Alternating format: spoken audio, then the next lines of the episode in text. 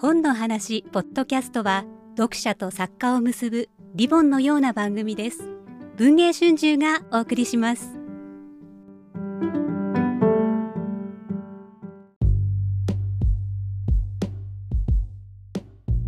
こんばんは、オーディオ見物編集部です。2月が始まるタイミングで新しいコンテンツをお届けします。BTS Yet to Come in Cinemas が上映されるということで、スーパースターとなった韓国のボーイズグループ BTS の楽曲に関連する書籍を紹介していきたいと思います。題して Book for the Star BTS を読む。よろしくお付き合いください。人というのは不思議なもので自分が知っていることは他の人も知っていると思いがちなんですよね。BTS ももはや説明不要なくらい世界的なスターになっていると思うんですが会社のかなり音楽好きな人と話していても存在自体を全く知らなかったり音楽は聞いたことがあってもああれが BTS の曲だったんだということがありました。でも同時に BTS 好きということが知られると社内や仕事相手の方から実は私もと言われるんですよね。ということで今出版社で働き本も音楽も好きな私としてはなんとかそこをうまくつなげられないかと思いましたまず BTS について簡単にご紹介をします。BTS 防弾少年団バンタンソニョン団は7人組の韓国ボーイズグループです。2013年6月に韓国でデビュー。2014年には日本でもデビュー。2015年アルバム「歌謡年歌パート1」のタイトル曲「I20」で初の音楽番組1位を獲得し人気に火がつきました。2016年にはアジアの音楽賞「ママ」で今年の歌手賞という大賞を受賞します。この年には韓国歌手初となるビリボード200に2週連続ランクインなど数々の記録を樹立し始めます。2020年コロナ禍の世界でリリースしたデジタルシングル「ダイナマイトが YouTube の24時間最多再生回数記録を最短で達成するなど大きなヒットとなります。2021年にグラミー賞の最優秀ポップデュオグループパフォーマンス部門にアジア人歌手として初めてノミネートされます。そして2022年にはグループとしての活動を一旦休むことを発表しメンバー個人のソロ活動を本格的に始めます。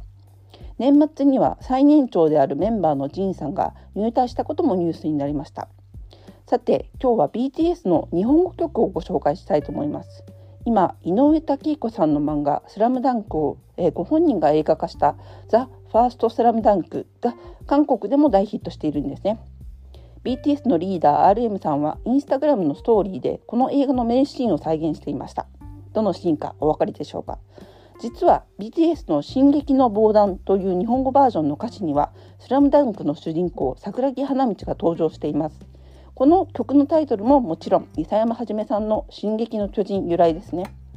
韓国語の原曲ではカン・ベクホという韓国版のスラムダンクでの桜木花道の名前が歌詞に出ていますこの1曲だけでも日本語の漫画作品がダイレクトに登場していますが BTS のオリジナルコンテンツを見ていると他にも「ナルトや「ボノボノ」といった日本語の漫画を読んでいる姿が見られます。ジミンさんが「ワンピースのゾロに憧れていたという話も有名ですし「ドープ」という曲の MV では名探偵コナンらしきコスチュームを V さんが着ています。ジンさんがたびたび SNS でも紹介していた愛犬チャングはクレヨンしんちゃんの韓国版のしんちゃんのことなんですけれどもこれだけでも日本の漫画文化にかなり親しんでいることがわかります。オール読み物でも妙齢お姉さん道を連載中の伊藤梨沙さんの、えー、ハムスターが、えー、主人公の漫画「オルチュバンエビチュ」これも韓国で大ヒットしているんですけれども、えー、BTS もそうなんですがアイドルグループ内でメンバーを動物で表すことが多くてジンさんはこのハムスターの絵文字で表されることが多いです。で SNS を見ているとジンさんファンがこのオルチュバンエビチュの自負画像を貼っていたりするんですけれどもなんと過去のサイン会でジンさんがこのエビチのクッションを持っていたりする姿も残っているんですね。オール読み物や週刊文春などで伊藤梨沙さんのエッセイコミックを読まれている方はご存知かと思いますが伊藤さんも BTS の大ファンなんですよね。今は逆に韓国の漫画が日本でもヒットして漫画原作の「イテモンクラス」というドラマが六本木クラスになったのが記憶に新しいところです。これは一応文藝春秋のコンテンツなので何か関連の書籍をご紹介できるかなと探しましたところありました。BTS には日本語オリジナル曲もたくさんあるんですがその一つが「Good Day」という曲です2016年に発売された日本オリジナルアルバム「ユースの中に収録されている曲でこの歌詞の J−HOPE さんのパートで男同士桃園の誓いの観念というのが出てきます。桃園の誓いというのは三国志演義という中国の有名な時代小説に出てくるエピソードです。もともとの、えー、正式な歴史の記録である正史の三国志にはないので、えー、小説オリジナルの創作なんですが蜀という国の王になる劉備が武将の関羽張飛と義兄弟義理の兄弟のちぎりを交わす三国志演義の中でも名シーンの一つです。K-POP のアイドルや韓国のドラマを見ていると男性が年上の人をヒョンと呼んでいるのを耳にしますがこれはお兄さんという意味ですね実際の血縁関係だけでなく男性同士の間で親しい年上男性を呼ぶときにヒョンと呼ぶわけです。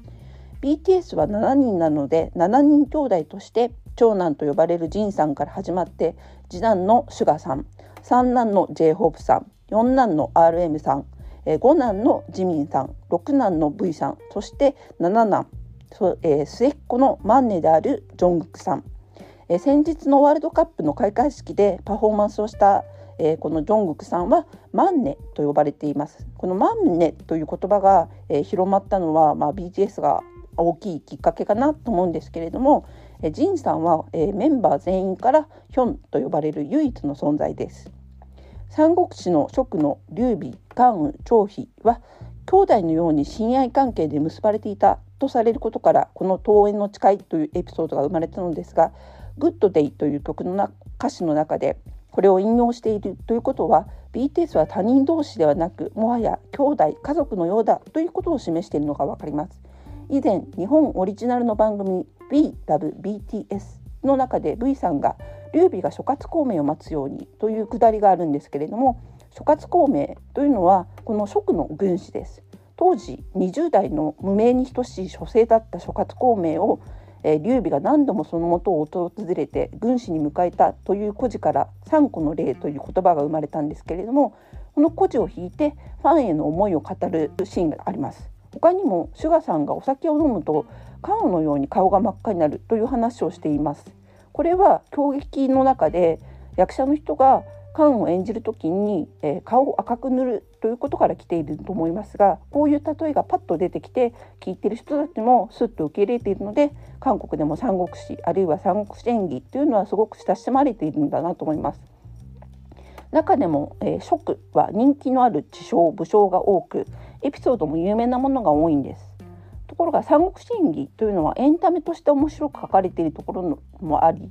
さて実際の歴史ではどうだったのかというところでおすすめしたいのが宮城谷正光さんの三国志名神列伝食編です。こちらは横領見物で連載されたものなんですが今お話しした諸葛孔明や関羽張飛などよく知られた名将たちの意外な姿も知ることができますので今この話を聞いて三国志に興味を持たれた BTS ファンの方はぜひお読みください2月22日発売ですさて今日はこの辺でおいとましようと思いますがえー、もしかしたらまたひょっこり笑えることもあるかもしれません。面白かった、また聞きたいという方はぜひ本の話ポッドキャストをフォローしていただけると嬉しいです。本の話やオーディオ見物のツイッターでも随時新しいコンテンツをお知らせしておりますのでそちらもご覧ください。ここまでお聞きくださいましてありがとうございました。